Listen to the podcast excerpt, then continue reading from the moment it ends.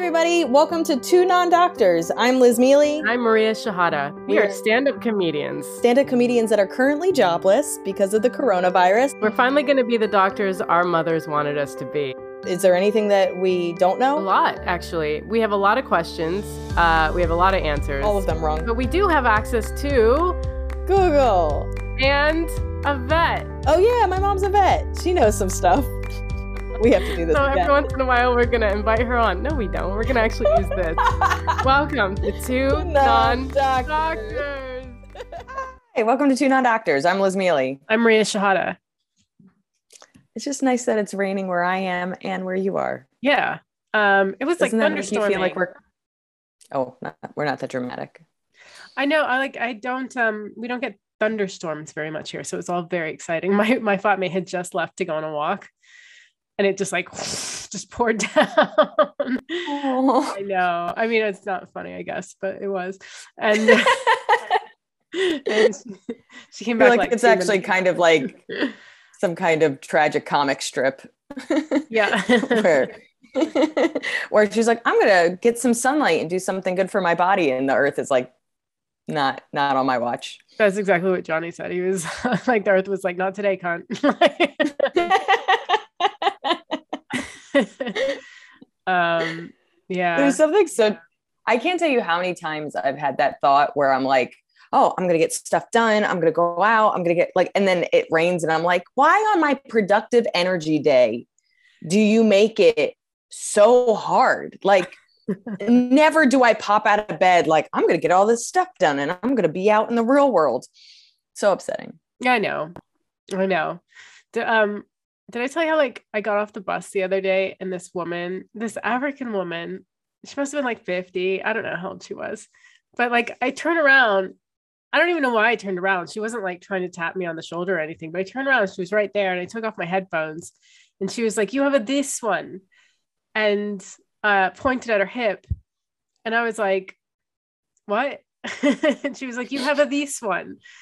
And so I thought my phone was falling out of my pocket. So I was like, oh, no, my, my phone wasn't falling out of my pocket. And she goes, no, you have a this one. And I was like, oh, I have a big ass.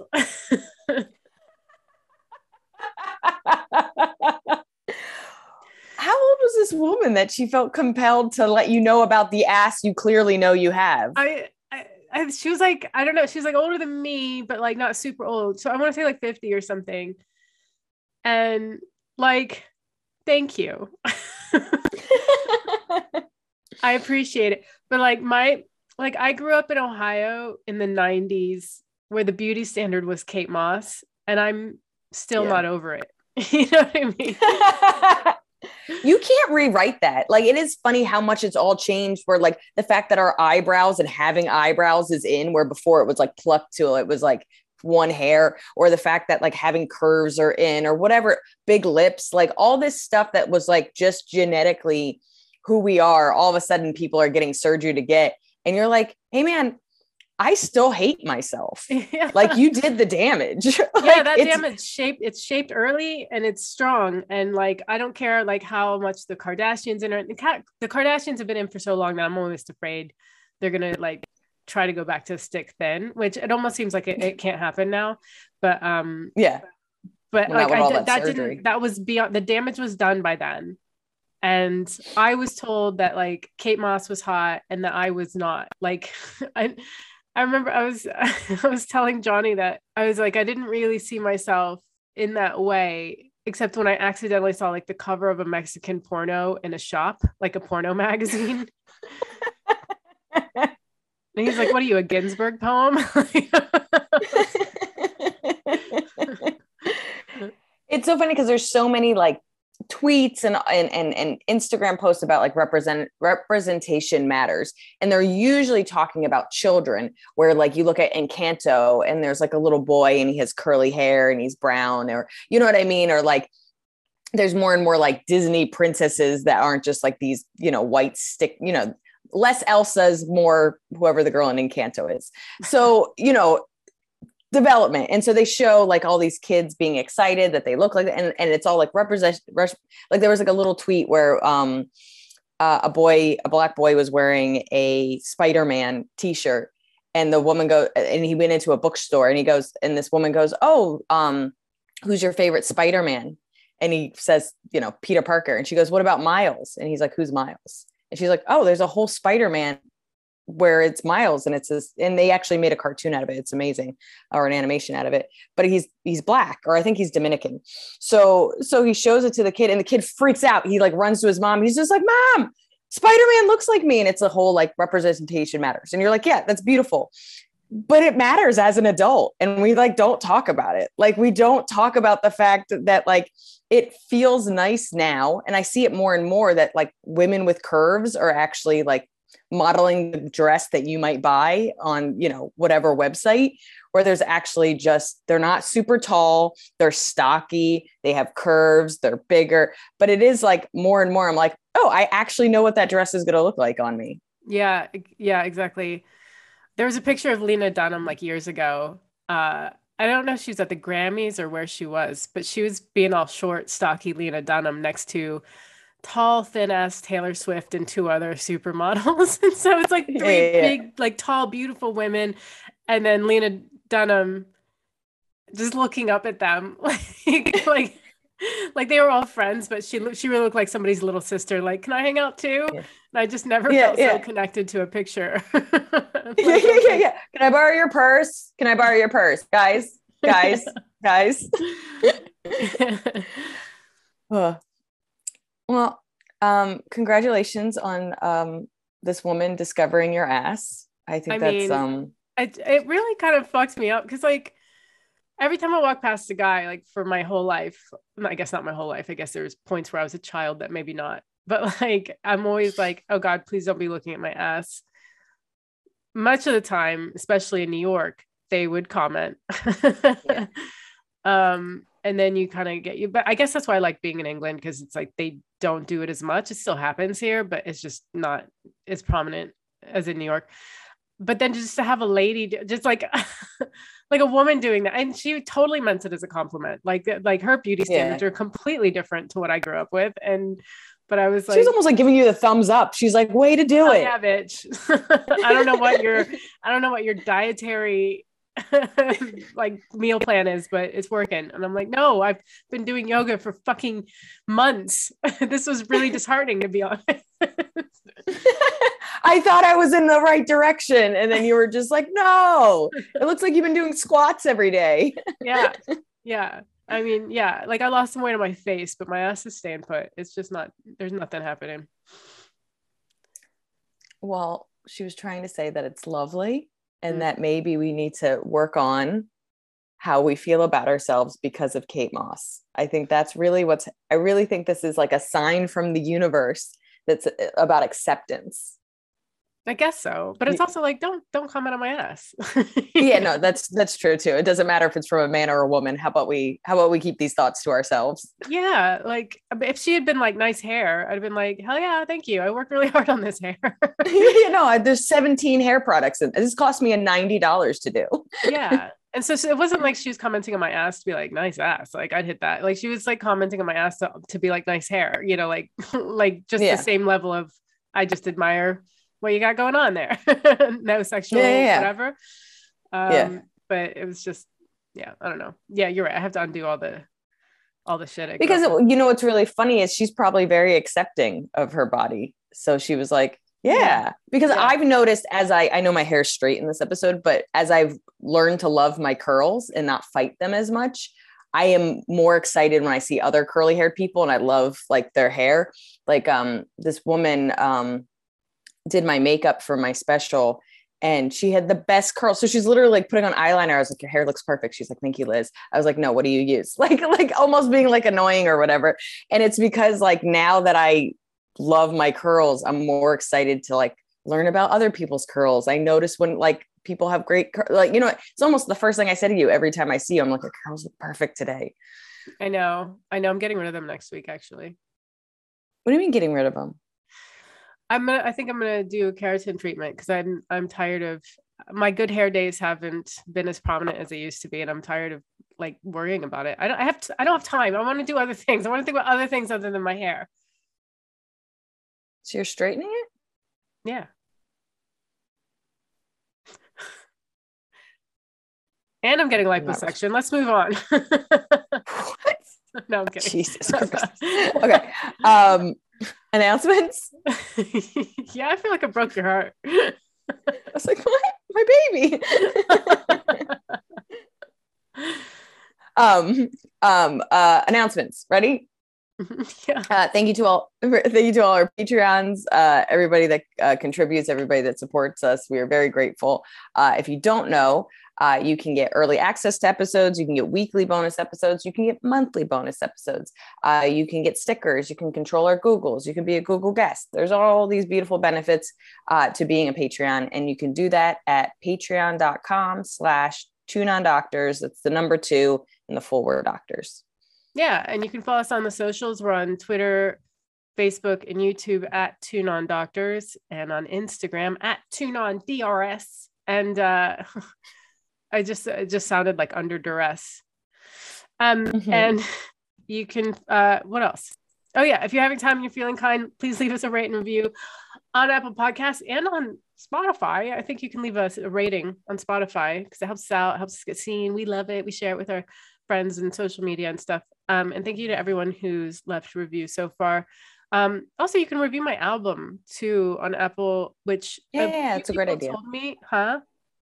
That's a great idea. That that stuff kind of helps. Yeah, a few people have told me they reviewed it, but I haven't been able to see it because I think I'm in the UK. So, uh, a Liz, I'm gonna have to ask you to read some to me, and uh, B, but yeah, if, if you can review my album, if you can buy my album on Bandcamp, uh, the best way to support me is to buy it on Bandcamp, but um, you can also stream it on iTunes. And um, you know, if you love it, share it, uh, rate it, review it. But but but yeah, just listen to it.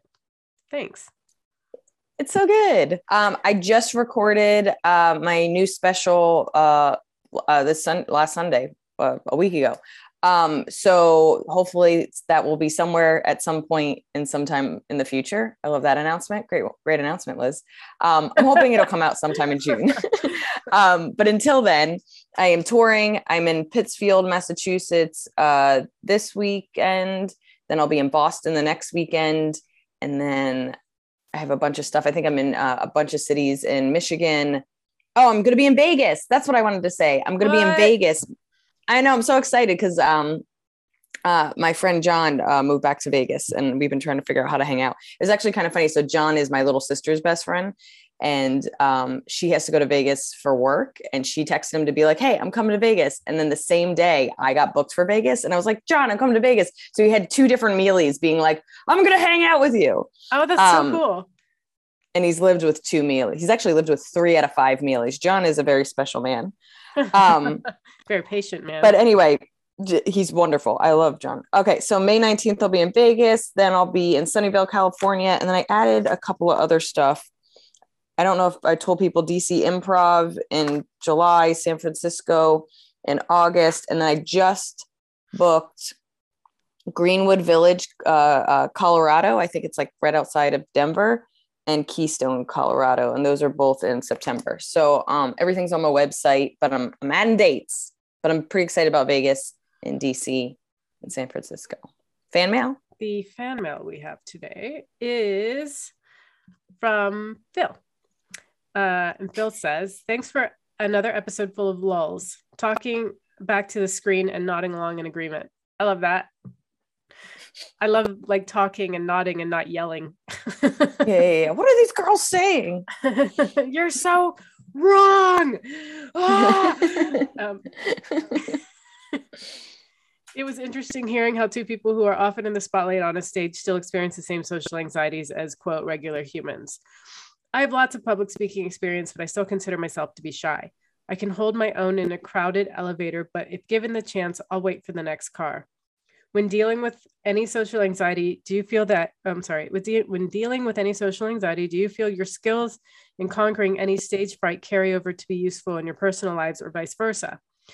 I'd love watching you two interact with a live stream audience but it's nice just being allowed to sit on in on a good conversation between two friends every show love your format and authenticity phil that's nice that's so nice phil we should do live um yeah it's it's funny i think during the pandemic was its heyday and i don't know if people are still We'll talk about there. it later. I don't, I disagree. Yeah. We'll talk about it later. Um, but yeah. we'll have this fight later, young lady.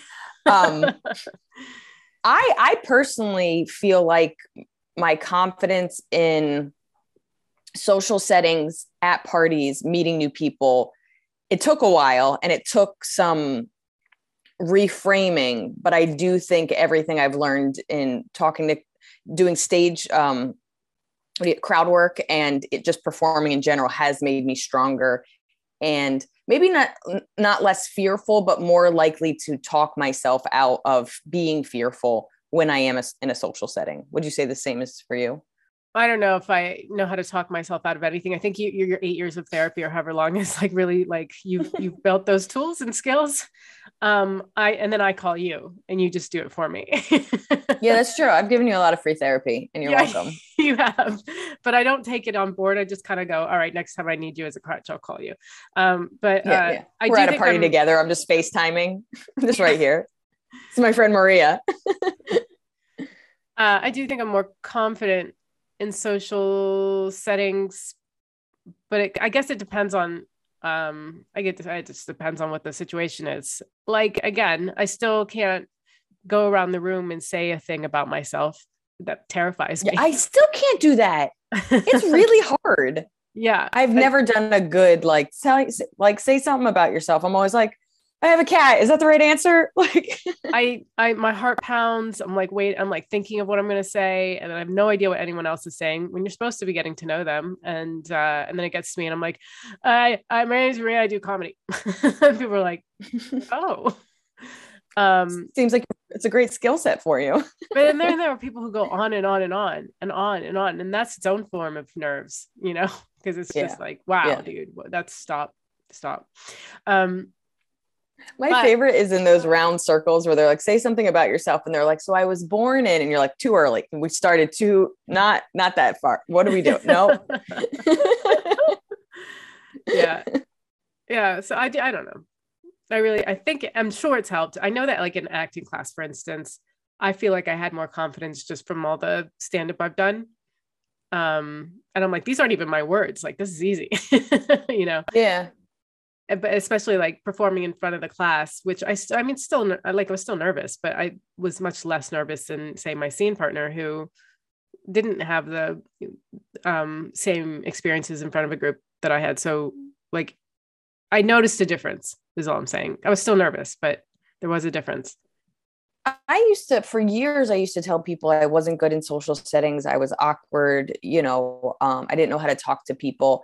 And then I started to notice throughout time that that stopped being true because I got more confident on stage, because I built a skill set that I was actually still believing that. And then mm-hmm. also it wasn't true. So then when I started to notice that that, that I had shifted and I had grown, now I am, I would say, 70% more confident depending on the social situation. So, like a good example is if I'm going to meet a group of friends with you and they're your friends and I don't know them, because I'm friends with you, I you know what I mean? I know you're not going to let me fall. Also, if you're friends with them and I'm friends with you, most likely we're all on the same page. You know what I mean? So there's things that I can like mentally gear myself up where I'm like, this isn't as scary as you're making it out to be because A, you're with your best friend, and B, your friend likes them. Therefore, there's got to be some kind of similarity. Where I start to get nervous again or start to worry is when I'm going in blind. Like, um, I went to a conference. It was like a tech conference. I went with um, uh, with my friend Chris. This was like two years ago, it was before the pandemic. And it's like, I don't know what we're actually going to. I don't know what type of people we're meeting. I, you know what I mean? And so, like, Chris is much being like, Hi, I'm Chris. And I'm just like, Whoa, what are we doing here? Like, yeah. oh my God. Like, I don't know. What are we going to, ah. like, I don't even know what we're at right now. Like, so that's when I start to like freak out. When we were in DC, and granted, it was like your audience, but when we were in DC, like, the meet and greets were we were a world apart as far as I was always like, hi, I had nothing to sell. I had nothing to say, you know, and then you're like, Hey, how are you? What's your name? Blah, blah, blah. Like, like you're really good at, at actually talking to people. And um, I but just feel like, so, huh? That's super safe for me. These people already like me. They just saw me be funny for an hour we all had a shared experience at the very least, which was that show. So that's super safe. And in my mind, as somebody that was on the other side of it, where you are, because I would open up for Hari Kondabolu, they just saw me do 20 minutes. They liked it. And, you know, if, if, if they're a Hari fan, I know that we have similarities. And I would just, so in my mind, to, that's a safer experience for you because they saw you, they know a little bit about you. And if, if they like your comedy, they're more likely to like you as a person. I get that. But I'm just saying, like, I didn't have, like, I don't have the social skills to make small talk um, while they were waiting to talk to you. I think maybe somewhere in the back of my head, not consciously, but I was like, I am, they're, they're not here. They just want to talk to Liz. And I just happen to be standing here while they're waiting. And it's like, do I talk to that? You know what I mean? Uh, yeah. I lead with compliments mostly because that's how I was raised, but also I like compliments. So usually the first thing it's like something I notice about them that I'd be like, oh, somebody brought their curls. Like, you know what I mean? because I'm like excited. That would never ever occur to me. But you're good at like because you're an older sister, you're good at like treating people like siblings. I see it with that's everybody. True. When we were in London, we'd go into a shop. This guy, you, you and you and you and our other friend were not in the store yet wouldn't fucking acknowledge me and i would i was like hey how are you he's like yeah like, whatever like he just blew me off and so i was like cool he's at work we don't have to be friends and you come in and you're like hey buddy you're all american and i was like he's gonna fucking he hates you there's knives all over the store too and i was like oh no and you're like what's up buddy how's it going i love this stuff man this is great like he and, the, and he's just like, oh. And then he like opens up to you, and then you're talking and having a conversation. I was like, what the fuck is this? I was nice. I also did buy something. I was, but uh, but he didn't know I wasn't going to buy anything, and I wasn't. It was really expensive, but like he didn't know that, and I he I could he could have sold me something, but he didn't want to talk to me. And I, thought I was being respectful by being like, all right, these dude's at work, he didn't want to talk to me, and I don't want to bother him. Yeah. Like, I'm gonna bother him. And it worked. and then you became best friends, and he I think he came to the show. You know what I mean? Like we're married. That's what's craziest about the story is that we're we're we're married now. Um I will say this though, I am aggressively myself and I don't know how to turn it off anymore because of comedy. And two things happen. People are almost shocked that like Jesus, like okay, and it almost um takes down their their their um it just like dissolves some of people's walls sometimes. Yeah. Um and then sometimes and I talk about it, I talk about it as a life bomb. It's too much. And I watch people either get scared or get angry. And then that's the that's where the comedy happens where i'm just like yee. Like like ugh. whatever the opposite of looking forward to seeing someone is it's just genuinely i'm just like oh i just ruined that person's day by being myself. Cool. Yeah. Oh um but thank you phil. I i i do think regardless of doing comedy or not it is a skill set and you can get stronger doing it but it is I do look at each social interaction as practice. And when it does go well, I have to very much tell myself that went well. And you can't keep saying these are all scary when you have so many experiences now where they did go well and they were fun and you made it fun. So I also try to almost update the filing cabinet of experiences. So I'm not always looking back to how I felt when I was 15 and being like, talking to people scary because that's just not true anymore. Yeah, there are definitely things I need to update that I just keep keep in my brain. Like um that comedy is scary. I'm like, what, like, when am I gonna when am I just gonna be at peace with this career? Um yeah, cool. But thanks, thanks All right, Googles. Do you want to go first? Yeah, I googled why does like um what was it? Basically like why do my scars why do my wounds heal dark? Yeah, I mean, I think I've been dealing with scars not healing the way I want them to. Okay, why do my wounds leave a permanent dark scar? And there's a Grateful Dead song called Dark Star and so the whole time I was reading this I thought of that song. Um, so there are a few reasons why scar might turn dark. Uh, if it was exposed to sunlight during the healing process, there's a good chance the scar tissue will become pigmented. Dark scars can also be caused by inflammation, poor healing, or the genetics of your skin and how your skin heals. So I don't think my scars used to always heal dark, but like I, I had a random wound on my foot, like the top of my foot. I don't know where it came from, but it was a wound and then it healed. And now there's a dark spot there. And I'm like, what the fuck is that? And then I burnt my thumb and it healed. Like, did that same thing. Did you? I burned it on a curling iron. Oh my god! Did you? Sorry, mine was mine was also hair related. Sweet. Um, but like they did say that burns uh do generally heal darker, probably because you burnt it. but um, it's uh, it's they also said it would be like shinier, which mine was shiny. It had this like really ugly look for a while. Like it just looked like it was like I looked like I had I was diseased or something. I don't know. I didn't like it. It's but anyway, so sun exposure, genetics, and like fucking anything, hormones, stress, like everything causes your skin to fuck up. So there's a couple of things. I had an older Google, I don't know if you remember that was like, why are my why am I scarring more? Mm. Like it felt like I had less scars. And it really is like older skin scars more. So I do think just in general, your body starts healing shittier. Yeah. um, in general. But I will say this. You know, have you ever seen like scar cream? It's supposed to like make scars look less visible. Yeah.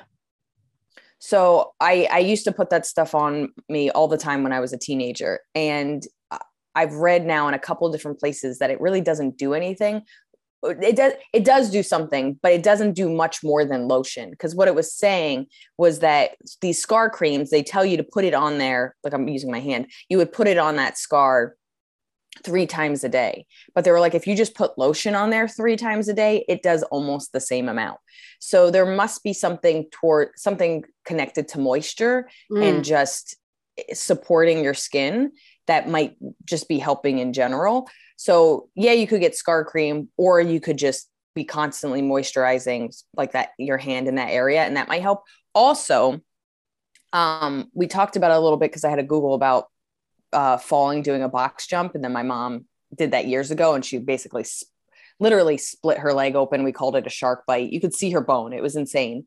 Anyway, this scar, it was like crazy. It was like this big V, and it it looked like a shark bite, and it was so prominent. And I, my mom went to show it to me literally when she was here last week.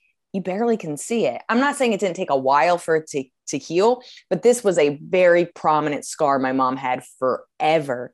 Mm. And now it's been, I mean, it's probably been over 10 years now. But I do think we notice it more because it just healed and you're like, what the fuck is this? But I do think over time, they do start to fade a bit depending yeah. on how deep it is. So uh, to me, uh, um, a burn on your hand from a curling iron it will eventually fade. It just might take longer because we're older, if that makes sense. Well, yeah, I mean, you're because our skin, I think our skin regenerates less. Did regenerates? Yeah. But that's why yeah. they tell you to do like um you know you could do like microdermabrasion or chemical peels or whatever like it like it rips away the surface of the skin to reveal new skin and cause your skin to like cause like make make more cells and then I love yeah. I love my like reenaction of very scientific processes for face, but I'm like, then they zap it. You can zap it with a laser and just bow, bow, bow, bow, bow, and it goes, it goes away. and then brighter, beautiful, more. You have a no, whole new face. You emerge from the um, ashes like a phoenix. beautiful newborn baby face. But all this is to say is, I think it sucks right now, but I don't think it'll suck forever. Yeah, that's, that's okay. My I mean, non-doctor opinion. I appreciate that. But by the time it heals, I'll be like, oh, I'm old now. It doesn't matter. you know. Well, I have I have scabs on my shin from missing that box jump, and I'm like doing everything I can to like heal it because I don't want these matching scars on my shin. Like I was like, I, I should Google it, but I was like putting a lotion on it because it was itchy, but I didn't want to itch it because I didn't want to peel up the scar because, uh, or the scab, because if you peel up the scab, that's more like, and so I'm just like trying to nurture these scabs as best I can. And I don't know what I'm doing. I'm raising scabs. Great. Probably the grossest thing I've ever said. just raising two scabs. Um, uh, my Google's silly. Um, especially because it doesn't even apply anymore because I already fell off it. But I went, I went I went processed sugar free a couple of weeks ago. Um, I knew I wasn't going to keep it leading up to my special taping because I was going to get stressed, but it was just funny how quickly it fell off. My friend was like, Do you want bubble tea when I was in Cleveland? And I was like, Absolutely, I do. I've been waiting my whole life. yeah, like Jesus. Uh, it was so good. And then I just, I needed snacks and I'll go back on it. But um, what I noticed a couple of weeks ago is, and again, I didn't go sugar free. I just went processed sugar free. So I was still having honey. I was having coconut sugar, um, fruit, and it was actually really hard to go okay so i googled does going off processed sugar make you tired because i was like for a week just like just beat up and some of it was like jet lag but even after jet lag was finished i was still like just really like lethargic and everything i googled was like yes going sugar free and i was like i'm not sugar free i still have sugar. It's processed sugar. So it took a lot of much more investigating than I would have liked. But it says when you eat less sugar or remove it from out of your diet, um, we go through sugar withdrawal, and the symptoms can include depression, anxiety, brain fog, cravings, alongside headaches, fatigue, and dizziness. So I think just in general, your body does get used to a certain amount of sugar. And when you take it, so it might not even be that it's not pro it's not processed. It might be the fact that I'm just taking in significantly less sugar mm. and my body is like, this was an energy source. What are you doing? Yeah. And it does equal out, but it took it took about a week and a half for me to like not feel just like run down. That's crazy. I don't know. It feels like whenever we try to do good things for ourselves, our bodies are like, I have to adjust because I don't know what you're minute. trying to do. And I'm like, no, yoga. It's just yoga. My body's like, I, I need like five days. I can't handle. I can't handle your uh, will to live and your excitement for movement. It's quite offensive. The sudden need to be um, healthy is unfamiliar territory, and I just need. We're not used to this. We're gonna actually Google it ourselves. What is she doing? just like. Can that be the name um, of our 2 Non Doctors book? What is she doing? it's just our body being like, ooh, your choices are not what we want. Um, yeah. So I again I'm back on sugar, trying to be responsible about it, but I'm gonna again and back on gluten. I fell off that as well. Oh, dude, I fell off gluten get... for a bit, and then I got so snotty that I was like, I gotta. So I'm back on not gluten. but... Yeah, I'll join you. Give me like three days. I'll join you because yeah, yeah, I, yeah. I was really. I was really happy. I really was like proud of myself and happy, and I was getting in a groove. And then I. And then I also think shit. these habits are really hard to like. Uh, you know, when people quit smoking, it takes them like seven attempts before that actually sticks. And I think like yeah. making major changes like this to your diet, you're gonna start and stop sugar a few times before it actually sticks.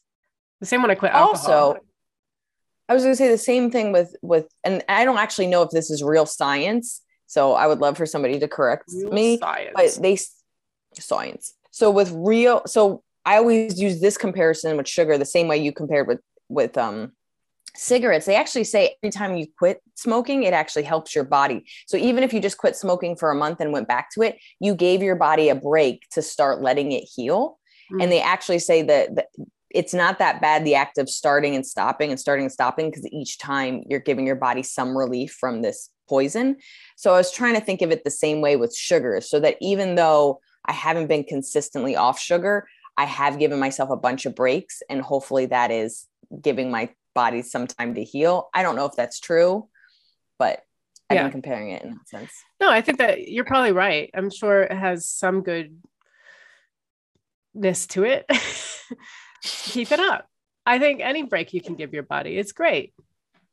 Yeah. Okay, uh, let's get personal. when you go back and it's worse because you you went. So oh yeah, no, that's that. You go. Yeah, that's also where you're just like. I love our sound effects. Can we explain everything sound effects? You go woo woo. Give me all that cake. Okay. All right, let's get personal. Yeah.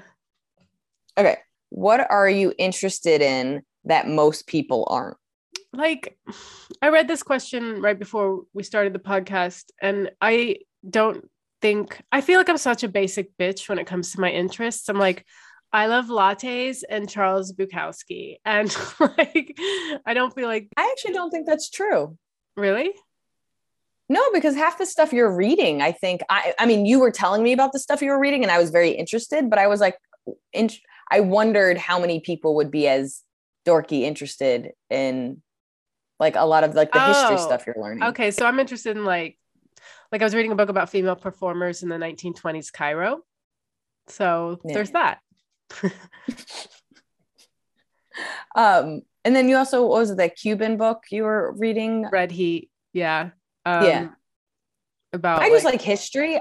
I wouldn't say that I'm uh, uniquely interested in 1920s Egyptian performers and you know the Cuban Missile Not Crisis yet. or whatever. Once I combine those two stories, Cuban Missile Crisis and Egyptian female performers of the 1920s, it's going to be fucking amazing, dude. Like I have no idea how I'm going to do it, but it's going to.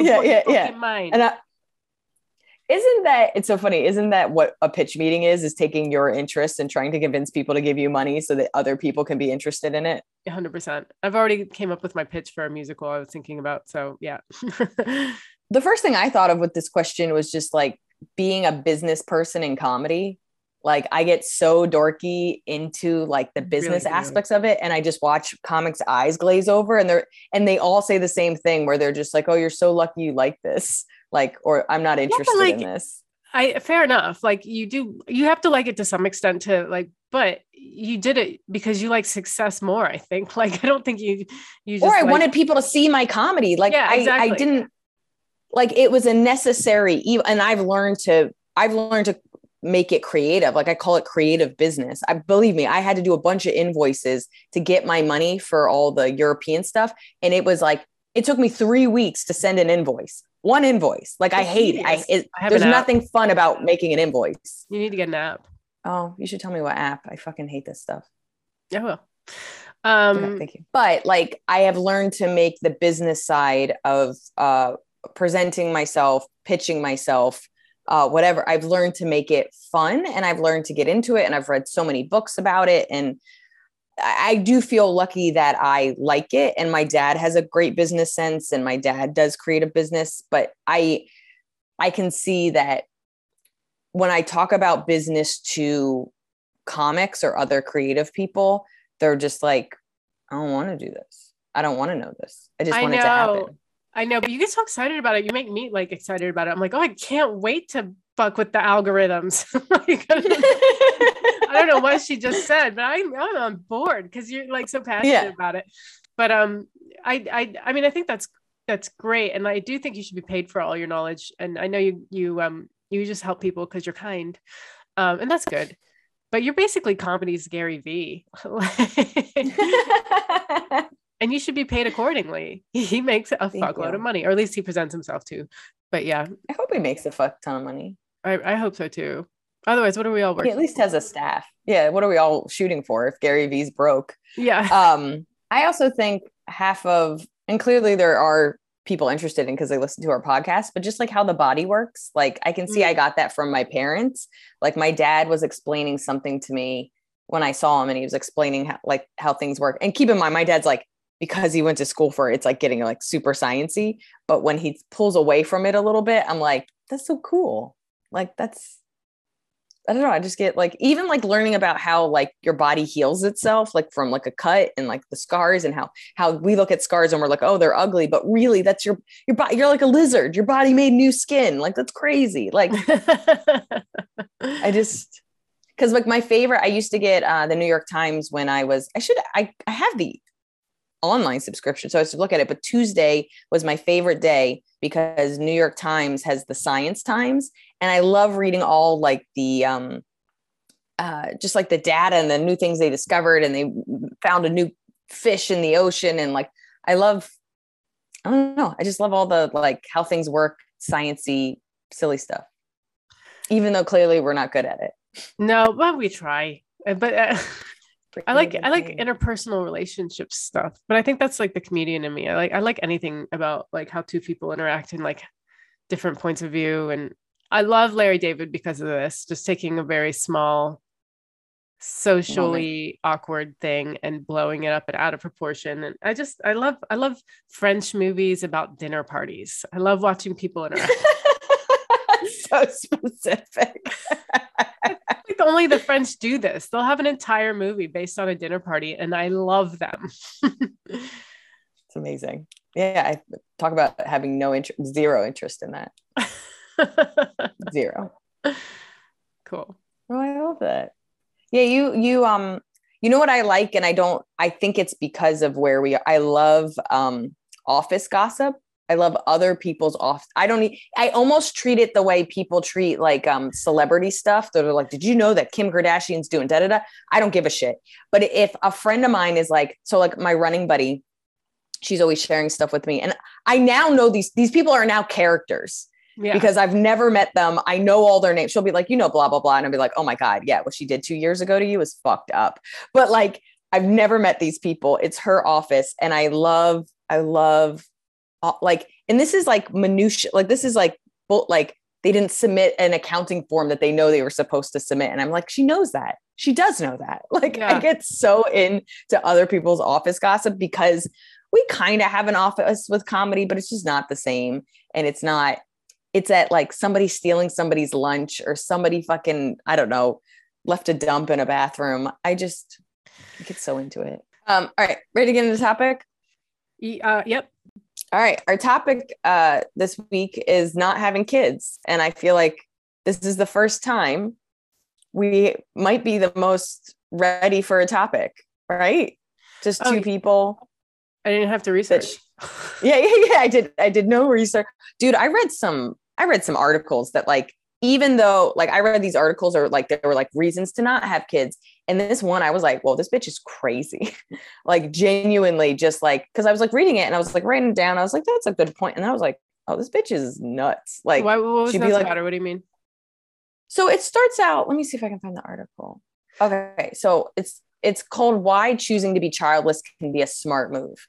This was March 9th, 2022. So this shit's recent. So at first you're just like, okay. So it's like, you know, there's many reasons you might not want to have kids. You know, you could have health problems, you could have body image concerns, relationship, mental health, whatever, career concerns, financial concerns. And you're like, oh, that's great. But then, like, disadvantages of four disadvantages of having a child. And then it's like things that make sense, like childbirth is difficult, which there's tons of things that can go wrong. Like, that's where you get really mad about, like, anti-abortion laws where you're like hey man this is like a major procedure like this isn't like like people used to die and people still do die having children. So to just pretend like this isn't a big deal is crazy to me. But she's making a point to be like, there's so many things that could go wrong. Like, and, there's before and after, like, you know, although she, some of it, she's like, loss of calcium causes women to women's teeth to fall out. And I'm like, that's that's not the number one. Like that's not number one. Not I've never heard of that in my goddamn one. life. It's so fucking far out there that it's like, are there no reasons to not have kids? like, why? Did you? Also, like, there's tons. There's tons, it, both from vain to like real things that could go wrong during childbirth, after childbirth, whatever. Just not adding never, to the population. Yeah, yeah, but I have I have never heard you could lose your teeth. I was like, what? um, so that's that's like one of the first crazy things where I'm like, that's oh did she make that up? Oh my god. Um, and then she goes, disabilities are a risk, and you're like, yeah, of course. And then she's talking about taking care of, you know, the price of taking care of a child that might need surgeries or disabilities. You're like, yep, that's a valid point but like the way and substance and then she goes into substance abuse is an issue that's or so she's already like this kid's 15 and he's doing heroin. Like she is like i just find her to be kind of crazy where you're just like your kids someday could have uh issues with drugs and you're like what? Right. and then I, I just and then she was just like you know you can't control your children. And so i was like yeah i mean duh. I don't i can't even i'm sorry. It was just like she, yeah, like she, she sounded. She sounds. Her, her perspective is kind of crazy. Like yeah. I'm not saying she doesn't make some valid points, but I was just like, she was just like, if you have a kid, they're going to do drugs and they're not going to listen to you, and they're probably going to be uh, pieces of shit. And you're like, do you, does your mom not like you? Like I think I think your mom doesn't like you. So it was just so funny where like I was trying to find these articles, but they were all mostly opinions. Of course, that's what we're doing and they were just kind of like, we. But um, the Facebook groups about like like ch- child free by choice there's a lot of good like there's a lot of normal people there's just a lot of people who are like straight up angry that they even have to defend their position to not have kids which i understand or the ones that are just like they cry on planes and you're like hey man it's a baby like that's the thing is that like i i as somebody that really doesn't want to have them has no interest like that's what i loved about your joke on your album where you're like you're like someone hands me a baby and you're like i feel nothing like I've ne- like I relate to that so much. And, and don't get me wrong, I hold my friends' kids. I've hold I've held kids my entire life. I know how to take care of a kid. They're wonderful. But I don't there's nothing telling me that I want one. As opposed to when I see a cat a mile away, I'm chasing people. I'm chasing people that have a cat in a carrier. I'm I'm asking. I'm like, where'd you get your cat? Do you still want to keep your cat? Like I'm trying to steal cats from strangers and babies. I'm just like, is am I done? Yeah. Am I done? Yeah. am I done holding this? You're not running up to kids trying to talk to them. um, yeah. Showing because so I have girlfriends that are like getting to the place where they're like scared they might not have kids. Like they're not in the relationship. They're debating if they should freeze their eggs. Like they're in this mental place of this is this was a goal. This is some this is a dream and it might not be happening. And I have to safeguard the few eggs that I have left. I'm like, every period that goes by is bye, a bitch. blessing. yeah, I'm just like, bye eggs. Didn't want you anyway. Yeah, I never understood that drive, I guess. Like I just never had it. I like I had a friend uh who just like that was her whole thing. She just wanted to be a mom, which is fine. Like I'm like lucky you fucking knew that. I I just didn't I had another friend who had two kids, but she at the time wasn't really ready and didn't really necessarily want kids but like she loves them now and she's now after a few years no but like she i mean the decision was made for her and she was happy that it was and like she's happy as a mother and i who's to say like if i didn't accidentally get pregnant and you know have a child i wouldn't be like i'm glad i did that because i wouldn't have done it and i didn't know i could feel love like this and um i i gotta say i don't I don't want to feel love like that. like I don't want yeah. to feel so much love. It actually hurts me inside and I don't know what to do with it. And I don't know what I would ever do if anything happened to the object that I love so much. Like, I don't want that. it's a lot yeah. of it's a lot of love. And I'm fine eh, with this amount of love. Like I was talking to Johnny this morning about skydiving. And I was like, I what what is there after that?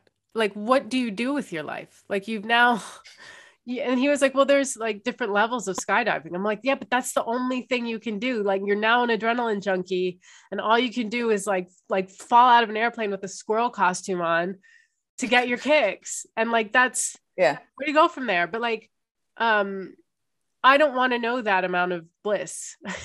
because I don't want to then have to top it. I don't know. But I, I also don't want to know that amount of bliss for kids because if, if, you know, like it also would come with that much pain if God forbid anything were to happen. And I, well, that's a, like and this. that's what they. That's what was interesting, as they say, is that actually it's people that have kids have higher highs, but they also have lower lows, yeah. and you're just like, ooh, because I, I mean, sounds unsteady. just, I, you know, God forbid anybody has lost their child. I, I mean, I don't even. I have had friends that had miscarriages that were devastated. So I, you know, I can't even imagine what it would feel like to to lose a child at any age, whether it's a young child to, you know, they say the worst thing you can ever do is bury your kid. So I understand what you're saying, where you're just like, that's an amount of love that can be taken that not only do you achieve, but now you have to worry about that. Yeah. And then you and then if God forbid anything, I I worry when someone stays at my place and I give them my keys and then I have to be like, did you get in okay? Are you okay? Are you dead on the streets? Like, you know, and this is a full grown adult. Yeah. Oh, I know. I've been that adult. yeah. I'm just like, are you okay? Where you're, you're like, I was like, is, did you figure out the shower? And you're like, dude, I'm, I'm, I'm gonna I'm be burning fine. to death under the hot water. How can you like, do this to me? Yeah, I'm like giving a shot. I was like, I was like, okay, so it's a, a little, little bit of hot, then a little bit. You're like, yes, I know how showers work. Um, insane.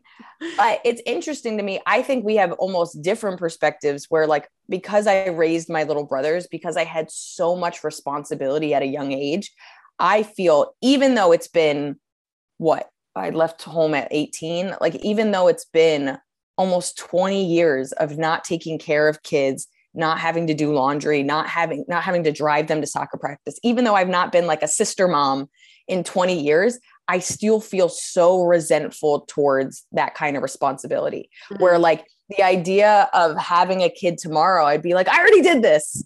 Like I've already done that. I've already held baby. Like, but uh, I didn't breastfeed. I didn't give birth, and you know, um, I didn't pay for anything. But outside of that, I feel like I have one's in law school. I think I did a good job. Like, you know what I mean? Like, I, I feel like these are my children, like, and they're my brothers and whatever. But I did so much and I was so tired and I felt so uh, heavy with responsibility that probably I shouldn't have had as a kid that there is residual resentment not resentment because i'm not resentful but like my my whole body is like i don't want to do that again and I have my freedom. Like I like my life. I have my freedom. I check with I can even see how that pushes how I feel about anybody that tries to um, put my put walls on my life, whether that's a boss, whether that's a relationship.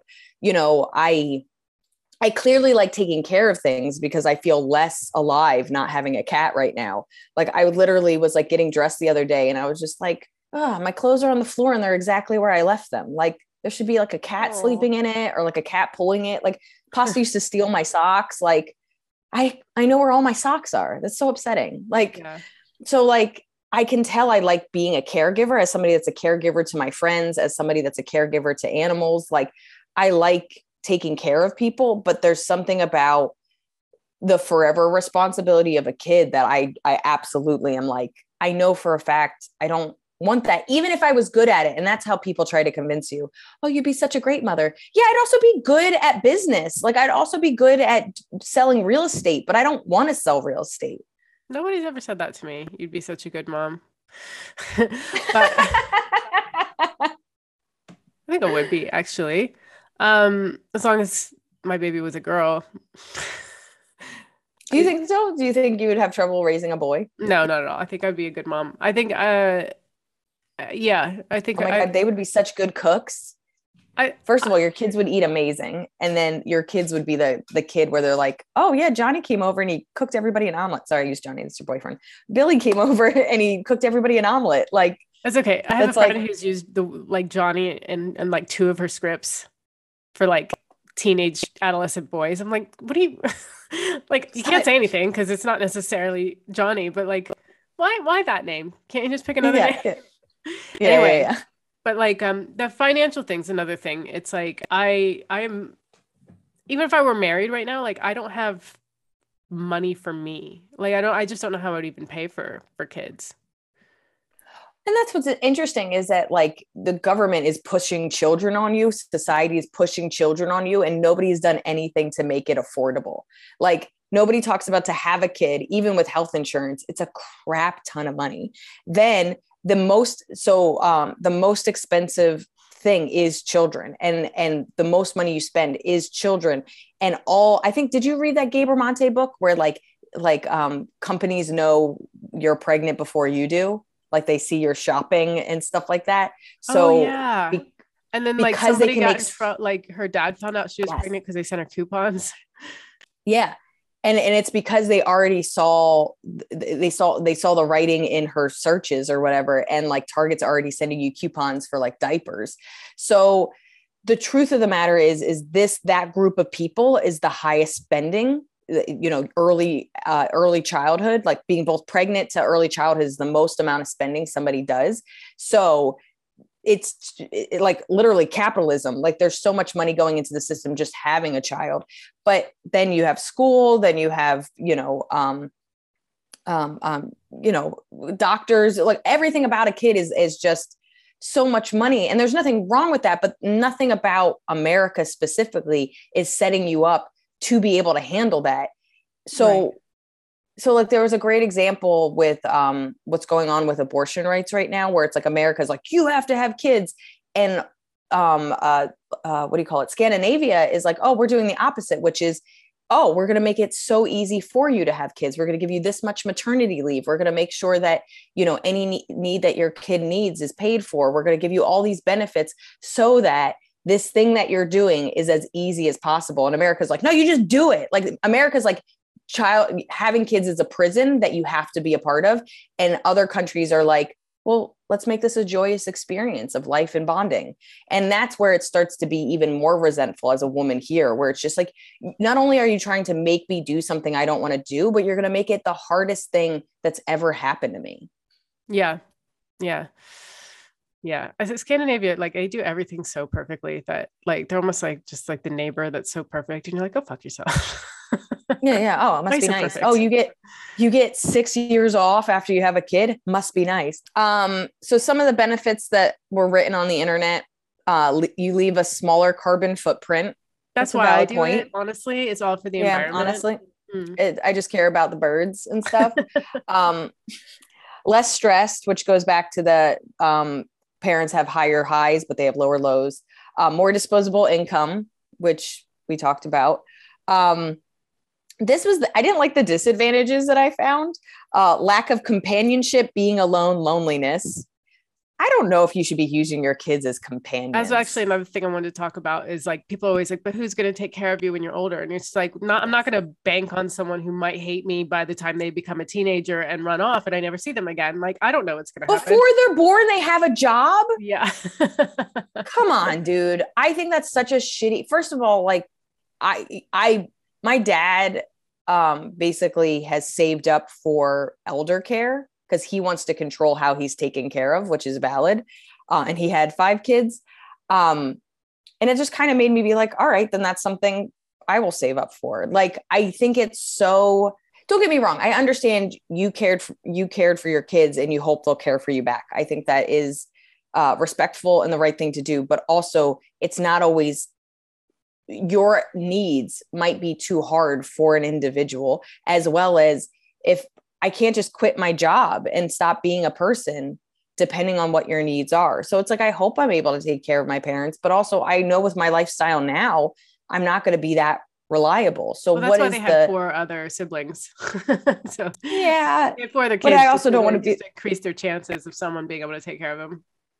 Yeah, but they also had five kids. They had a business and they wanted somebody to become a veterinarian, and nobody did. So you know, you can't like you you can't control what's going to happen but i completely agree that this like you know um, they say lack of support or care when you're older and you're just like we have to stop having this rigid idea that kids are just there to take care of you and it's i just think it's bullshit I don't know. And then also back to a being tribe a mentality where it's just a bunch of families hanging out together forever. And so, you know, the younger people take care of the elder community, but it's not just one family or one child. I agree. And I, I think there's something beautiful about like, you know, people taking care of their neighbors and people checking it like like this being this like you said like this community where everybody's helping out and it's not just falls on one kid who has to now take care of their parents and that's the whole reason they had them is that I don't know. I just think it's bullshit. But I again being back to being alone or loneliness, I never think it's a good idea to have a kid just cuz you're lonely. Again, that's so much pressure on a kid. Like what are you doing? Get a dog. A hundred percent. Put that on a dog. you, know? you put that pressure on an animal, like I do. Um, the other thing then they can't go to therapy. What, like, what do you think? Um, you know, I, I feel like you and I have maybe one other friend who are on the not having kids path, and I I worry because like you know I've had really really close friends have babies and uh, I've like lost them. I never want to speak to them again. And no, um, it's a joke, but like that the, there are they you know they end up do befriending other mothers because they understand what they're going through and like you know you just you don't lose them as a friend. They're always in your life. Um, but there is a sort of like like life event that's now happened that you're not there for.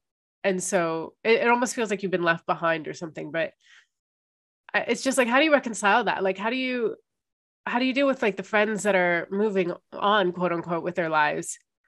And it's just like now all the pressure is on you liz. If you decide like you you meet a great guy and you two want to have kids i'm gonna be i'm gonna be like i don't i don't know what to do with that. I don't know. I'm gonna be on my own. Well so two things so i had one of my best friends had a kid pretty early i think she was like 23 24 so her kids are like you know um 8, 12, something like that now. I don't feel like our relationship changed that much. I mean, sometimes being on the phone, there's like yelling or whatever. And like, whatever. But like, I actually think it depends on the person. So if somebody completely goes, This is my identity, I'm a mom now, yeah, you're going to lose them because now you're not. And, and also what your identity is. So if you're a partier and that was your party friend, and then they become a mom and they're like, now I'm a mom now, yeah, their identity is completely shifted. That, like, what do you have to talk about? But like, I feel like my friend Danny, I don't while she loves being a mom, she loves her kids. I don't feel like her identity is I'm a mom. I feel like her identity is just as I feel it's like another thing she's added yeah, to all like the things that make her who like, I don't know. Then maybe I'm not explaining. I just feel like there's a sort of something more subtle than that. It's not like people are like, okay, well, we're not friends anymore because you don't understand anything I'm going through. It's like they're still there, but it's the dynamic definitely changes. Your friendship changes. Um, you know, because you just don't know what they're going through and what they're dealing with, and and their everyday life. True, but there's but there's things in my life that you've never experienced and you've still been able to be there for me. I mean, I think I believe me, as somebody, my sisters had kids. I just had two girlfriends, literally like my friends from high school just had both had a kid two months apart. And I, I'm not even joking. I was like, I'm going to get a kitten so we can raise our kids together. Then my kitten died. And now even more so, we're in a group chat that I have nothing to control. I at least made fun jokes when I had my kitten. I was like, tell me about it. Tots keeps me up all night. Like, this is crazy. Yeah. I literally have nothing to contribute to this group chat. That being said, while their lives are completely changed in a way that like even this moment where they have young kids and they're exhausted and and you know they're not even working they're literally just raising these kids i don't get me wrong, there's going to be people you lose because there's nothing you can connect with. But I also think it's part of your job to work through that connection. Do you yeah, know what I'm saying? Like, I do know what you're saying. You also, also have to like change. That's a bit of an, ex- an extreme. Like, I'm not. I guess I'm not worried about losing them completely as a friend. I'm probably like not like explaining myself very well. I just, I just, it feels, it just feels different. And like, it's not like I'm still out there partying and being like a college student refusing to grow up you know, and, and like the friends who have older kids, like they're, I don't know, the dynamic doesn't seem about the kids as much, but like new moms or like, I mean, understandably, their lives are very much about the kids. And, and there are plenty of phone calls that I'll have with friends that are new moms that are like, it's interrupted because they're tending to the kid and, you know, and they're going to bed at nine and like, you know, I don't know, it's, it's just different. It's just different. I think it's just a shift. And I think for me, I consider it the same way that if somebody got a job that was more taxing, you know what I mean? Like, as and I guess because my life is so different from everybody else's lives, I've already had this problem with people that have nine to fives because as soon as they come home and they want to talk, I'm like, I, I have a friend that every day she'll try to call me around six and I'm like, I'm out the door. Like, I just showered, I'm running to a show. This is not my most opportune time. Um, so, you know, I'm traveling on the weekends, I'm working at night. And so, because my life has already looked so different than other people, them having a kid doesn't really shift that dynamic even too much more because so I guess for me, I just see it as having a kid is just having another job I don't relate to. But I'm always asking my friends about work, even if I don't understand what they do. So it's just, and, and and I guess my perspective is different from yours because I did take care of my siblings and I do have maybe not the full experience, but I have some understanding and what have you. But I don't know. I I have a lot of friends that are like, once somebody has a kid, they're like, oh my God, that friendship is over. And I just don't, I don't know. I don't feel that way. Maybe because even though I don't want to have kids, I love being around kids. Like I was even telling a story um, to my dad. Um, and Danny knows the story. So when I was staying with my friend Danny, who has like the eight and 12 year old, um, she, uh, she went to work and I was hanging out with her kids and her son Will had to do like these math games. And he would ask me, he'd be like, Oh, how do you do this? And I'd be like, I think it's like this, but I don't know. So we would do it. And then you know immediately if you got it right or not. So then it would be like, you got it correct. We're high fiving. We're freaking like he thinks I'm just being fun. I'm like, we got it right. Like this is I'm so bad at math. Like I should not be helping this kid with his math homework. But like finding the joy, like we I bought her this game for her birthday and we were playing this game while she was at work. Like I don't know. I guess for me, I'm I'm I know how to shift or I, I, don't mind the shift. Don't get me wrong, it sucks sometimes, especially talking to my older sister, where like it, there's just screaming in the background. and I haven't been able to even think clearly myself to ask her how she's doing. But I don't know.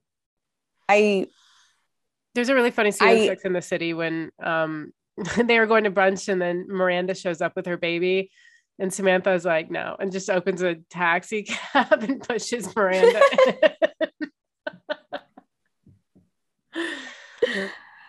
I I can get resentful when all of a sudden the person that you were friends with is gone.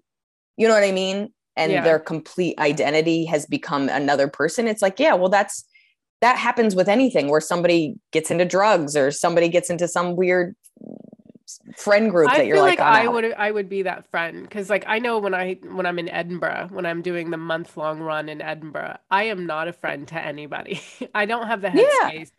For anyone and so I, I'm sure if I was a new mom I would be shutting people out left and right which is also valid. Like I've I've done the same thing where I know I'm touring and I'll literally tell my friends I'd be like I'm not going to be human for 3 weeks. So I'll do the best I can, but the the accessible Liz you know is gone.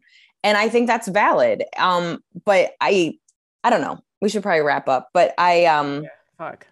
I would love to hear from people that have had kids and why maybe what things they thought before they had kids that changed after they had them. I would also like to hear from people that don't have kids and the benefits they didn't even realize that they had. I don't think either of us are going to change. I really d- don't. I'm happy to eat my words, but I don't really see myself changing in that place. But I love being an aunt. I love being a caretaker. I I have a new joke about my niece where I'm like, my whole goal is for this kid to like me more than my sister. I will buy her candy, I'll buy her drugs. Like, I want to be the favorite. That's so, so it's funny. like, I like, also, we're just so different. Like, we're both non moms, but you're like the like substitute mom. And I'm like, I just don't want to talk to kids. yeah, yeah, yeah.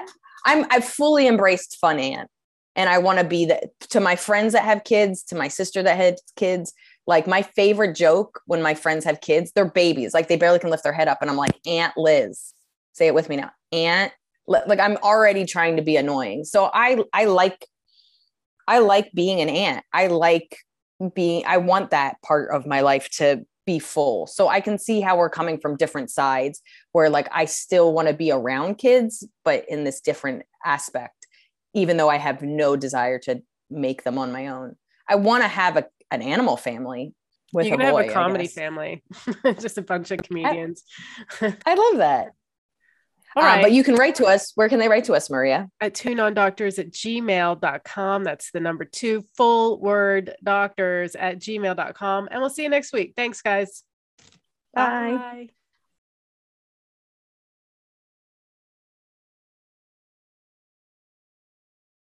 maybe we need to work on how we feel about ourselves because of Kate Moss.